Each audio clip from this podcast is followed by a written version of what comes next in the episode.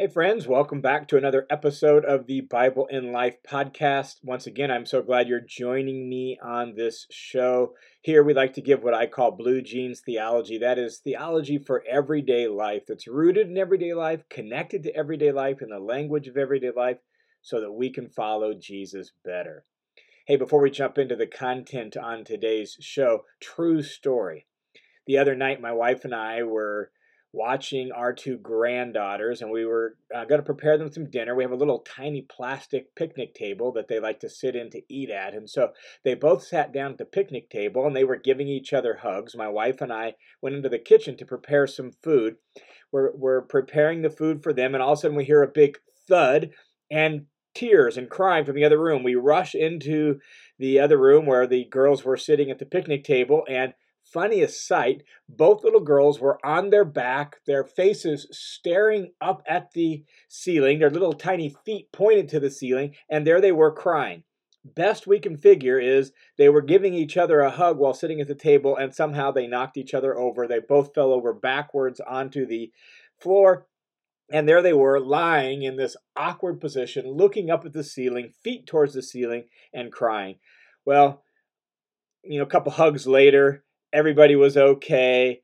They'd calmed down back at the picnic table and ready to eat their dinner. But man, it was absolutely hilarious to walk out there and see those two little girls with their feet towards the sky, looking up at the ceiling on their back, crying because they had just fallen together out of the picnic table. And I just felt like I needed to share that with you. So thanks for listening to my story.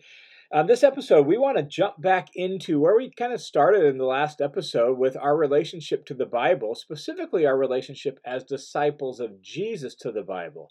And to do so, let me pose a question for you.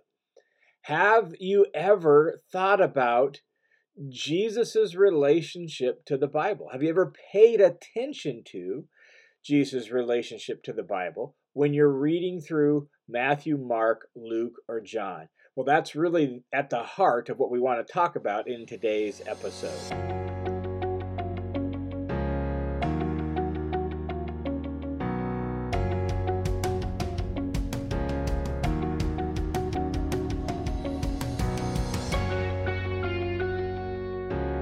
In last week's episode, we looked at Psalm 1 and we really focused on the idea that a blessed life is a scripture rooted life.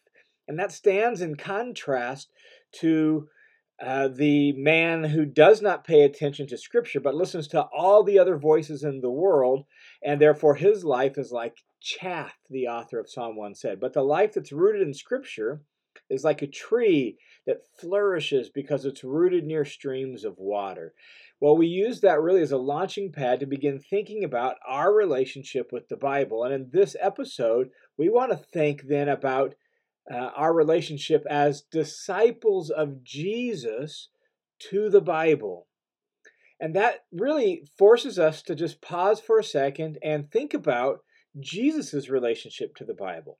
And here's why this is so important because remember what it means to be a disciple. A disciple is somebody who has chosen to be with their rabbi, in our case, Jesus, to become like their rabbi. And so, for us as disciples of Jesus, we have chosen to be with Jesus to become like Jesus. That's essentially what it means to be a disciple, that you have arranged your life to be with Jesus in order to learn from him how to do life his way. You've, be, you, you've chosen to be with him in order to become like him.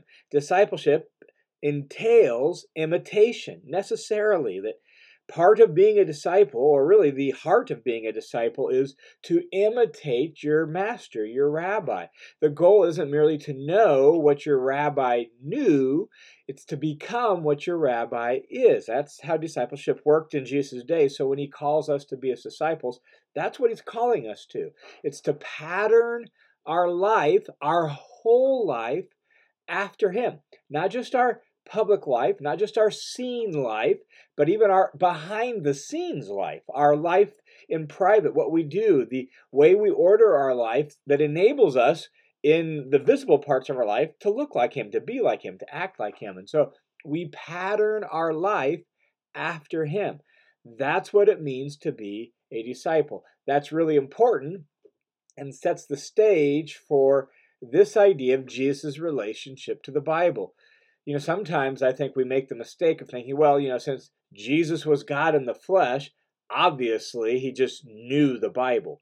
But that's not the way the New Testament authors portray Jesus. In fact, that's not even the way they portray the idea of the incarnation. The, the, the point of the incarnation is that Jesus took on 100% humanity, and therefore he learned, he grew, he developed, he had experiences that certainly weren't typical of uh, uh, God outside of the incarnate state, right? Like uh, God Himself doesn't get tired, but Jesus got tired. God Himself doesn't uh, get hungry, but Jesus got hungry. God Himself doesn't die, but Jesus died on the cross. In other words, the incarnate God, Jesus, he had experiences that were not typical of divine experiences outside of the incarnation. Jesus had usual, typical, normal human experiences, and one of those was he had to learn. He had to grow. So picture little boy Jesus learning math, learning how to read, right? Like learning his Hebrew alphabet. Aleph, Bet, Gimel, Dalet. Hey, right? He had to learn his alphabet. Um, and that's that's important for us to bear in mind when we read the Gospels and as we think through Jesus' relationship to the Bible. And what we notice as we pay attention to Jesus in the Gospels is that Jesus, like, he had a deep, deep relationship to the scriptures. He was formed by them, he was shaped by them. And so, what I want to do in the next few minutes is I just want to uh, kind of examine just some ways that Jesus' relationship with Scripture shows up in the Gospels. All right.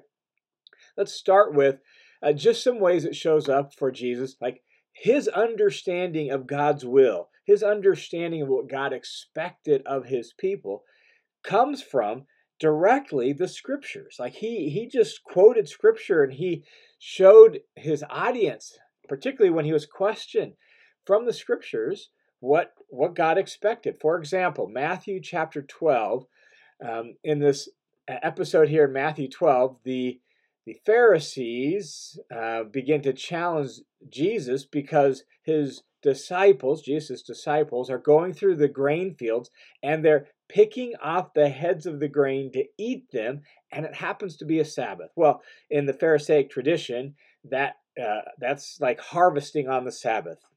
All right, and thus they're working on the Sabbath, and in their mind, therefore, they are violating the principle of no work on the Sabbath.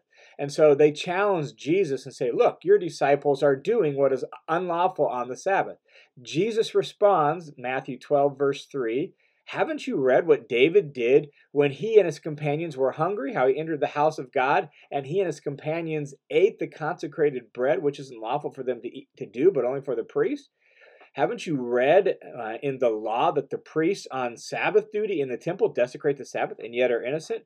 In other words, Jesus is quoting a passage, a story from 1 Samuel, and a passage from the Old Testament law to say there are exceptions to some of these things. Uh, there are uh, things that are more important than some of these things.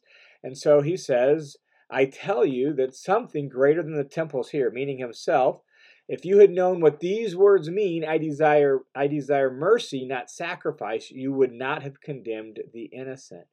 And so Jesus uses scripture to rebut and reply to their question, their challenge of him. Uh, or another example where we see how Jesus uses scripture to inform um, his understanding and his audience's understanding of God's will. Matthew chapter 15. Uh, then some Pharisees and teachers of the law came to Jesus from Jerusalem and asked, Why do your disciples break the tradition of the elders? They don't wash their hands before they eat. They're aghast about this because of their the Pharisaic washing rituals that were so important to them. And Jesus then actually replies, sort of like almost really strongly. He says, why do you break the command of God for the sake of your tradition? You guys are so into your traditions, but then you break the command of God for your tradition. And he actually refers to a tradition where they had this, this practice of setting aside uh, some of their money so that it was dedicated to God so they didn't have to actually then take care of their elderly parents who might have needs.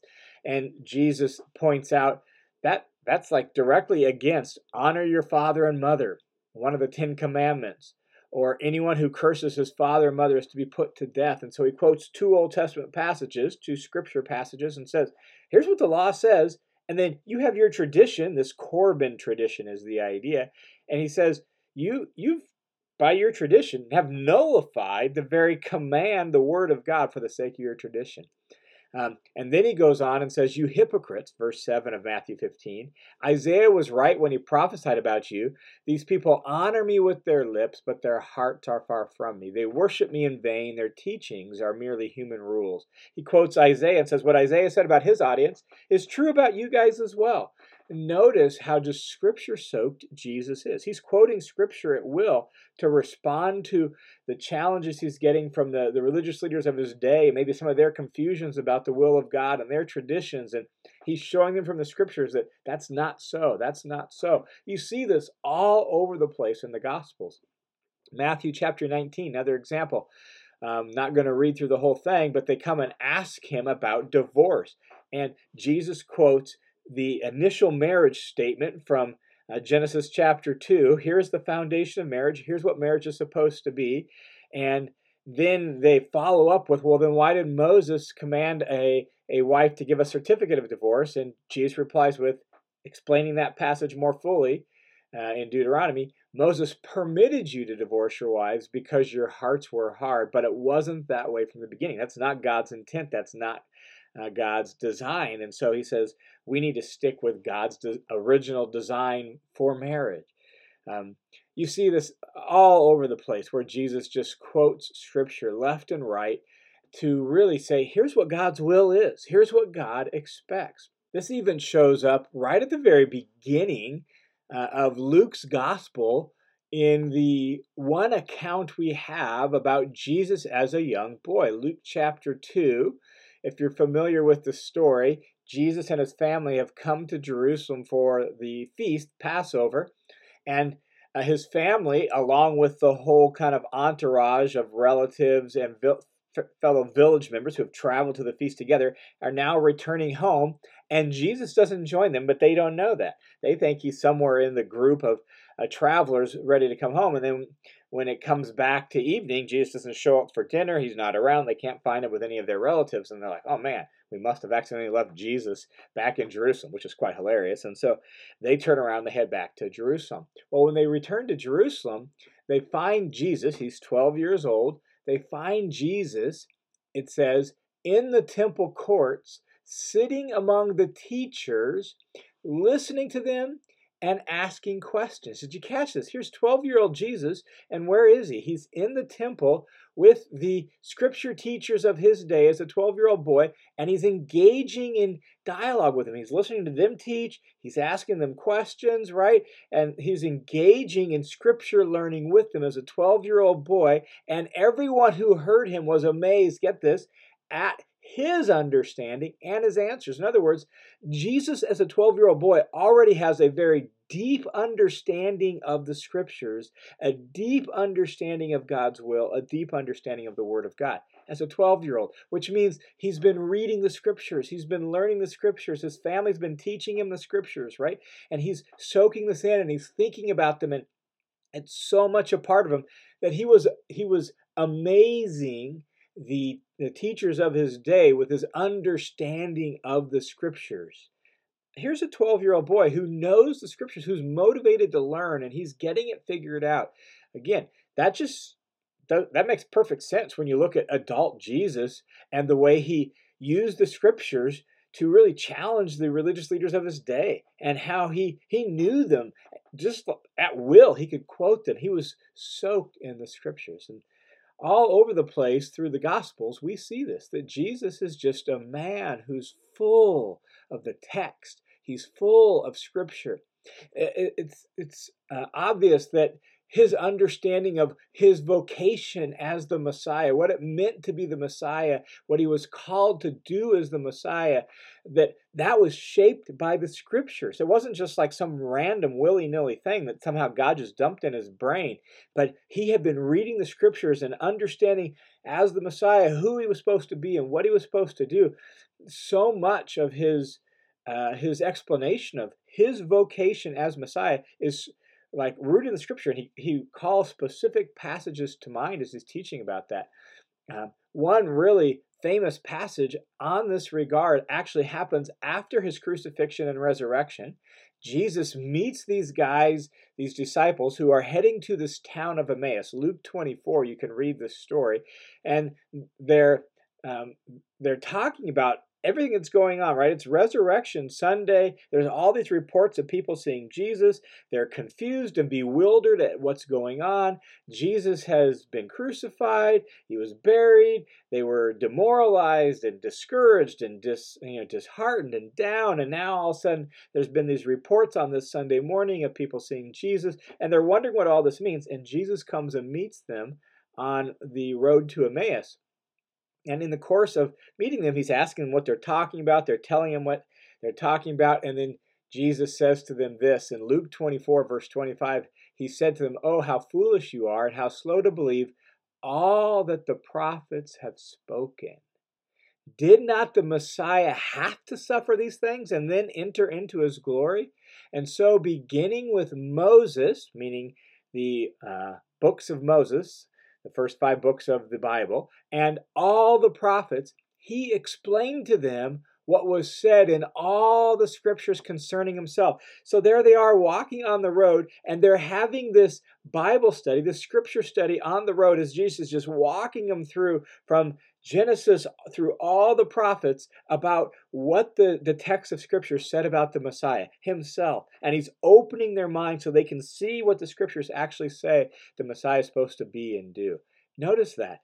This, this his whole understanding of his vocation as Messiah is, he says it's rooted right there in the text. And if you read the text and pay attention to it and think about it, you'll know what's going on here. He's rooted in Scripture. I mean, over and over and over again, we see this in Jesus' life. We see it with specific events uh, regarded regarding his life, even like his crucifixion. It's, it's just what has to happen. He says in the Garden of Gethsemane to his disciples, and particularly to Peter, who got out his sword and was trying to gonna, you know, fight off the people who were coming to arrest Jesus. Um, he he says there, no, no, no, no, no. Look, this has taken place that the writings of the prophets might be fulfilled. His understanding of uh, his vocation, even approaching the crucifixion, it's rooted in what the prophets said. He knew the scriptures. This is what it means to be the Messiah. One of the most poignant ones to me happens when Jesus is literally hanging on the cross. Matthew 27, Jesus hanging on the cross. Uh, and about three in the afternoon, Jesus cried out in a loud voice, Eli, Eli, lama sabachthani, which means, My God, my God, why have you forsaken me? That's a quote from Psalm 22, verse 1, which means as Jesus is hanging there on the cross, uh, this suggests that he's hanging there meditating on Psalm 22, the righteous sufferer in Psalm 22. And and he sees in in what Psalm 22 he sees himself as the ultimate righteous sufferer and he cries out the cry of Psalm 22 verse 1 right there. He he has the scripture so rooted in his mind and his heart that even in his darkest hour he says the words of scripture well, we could go on and on and on about how Jesus, like for example, Matthew chapter 4 quoted scripture in his resistance of the devil to deal with temptation. And it was his knowledge of the scripture that allowed him to resist the lies of the devil. We see that over and over and over again. Jesus just is rooted in the scripture. So here's the point.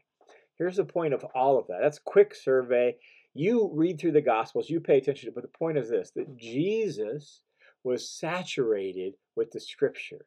It just came out of him. He quoted it at will. He quoted it to the devil in temptation. He quoted it on the cross when he's hanging there dying. He quoted it when challenged by people who had a misunderstanding of God's will. He helped other people see the scriptures in a new light or understand or put things together so they could really understand them. That Jesus was just saturated in the scriptures. It was just part of the fabric of his life. And now you and I, as disciples of Jesus, our job is to pattern our life after Jesus, right? Like that's what dis- being a disciple means. It means we imitate our rabbi. And when we look at Jesus, what we see is, well, here's somebody who just knew the scriptures.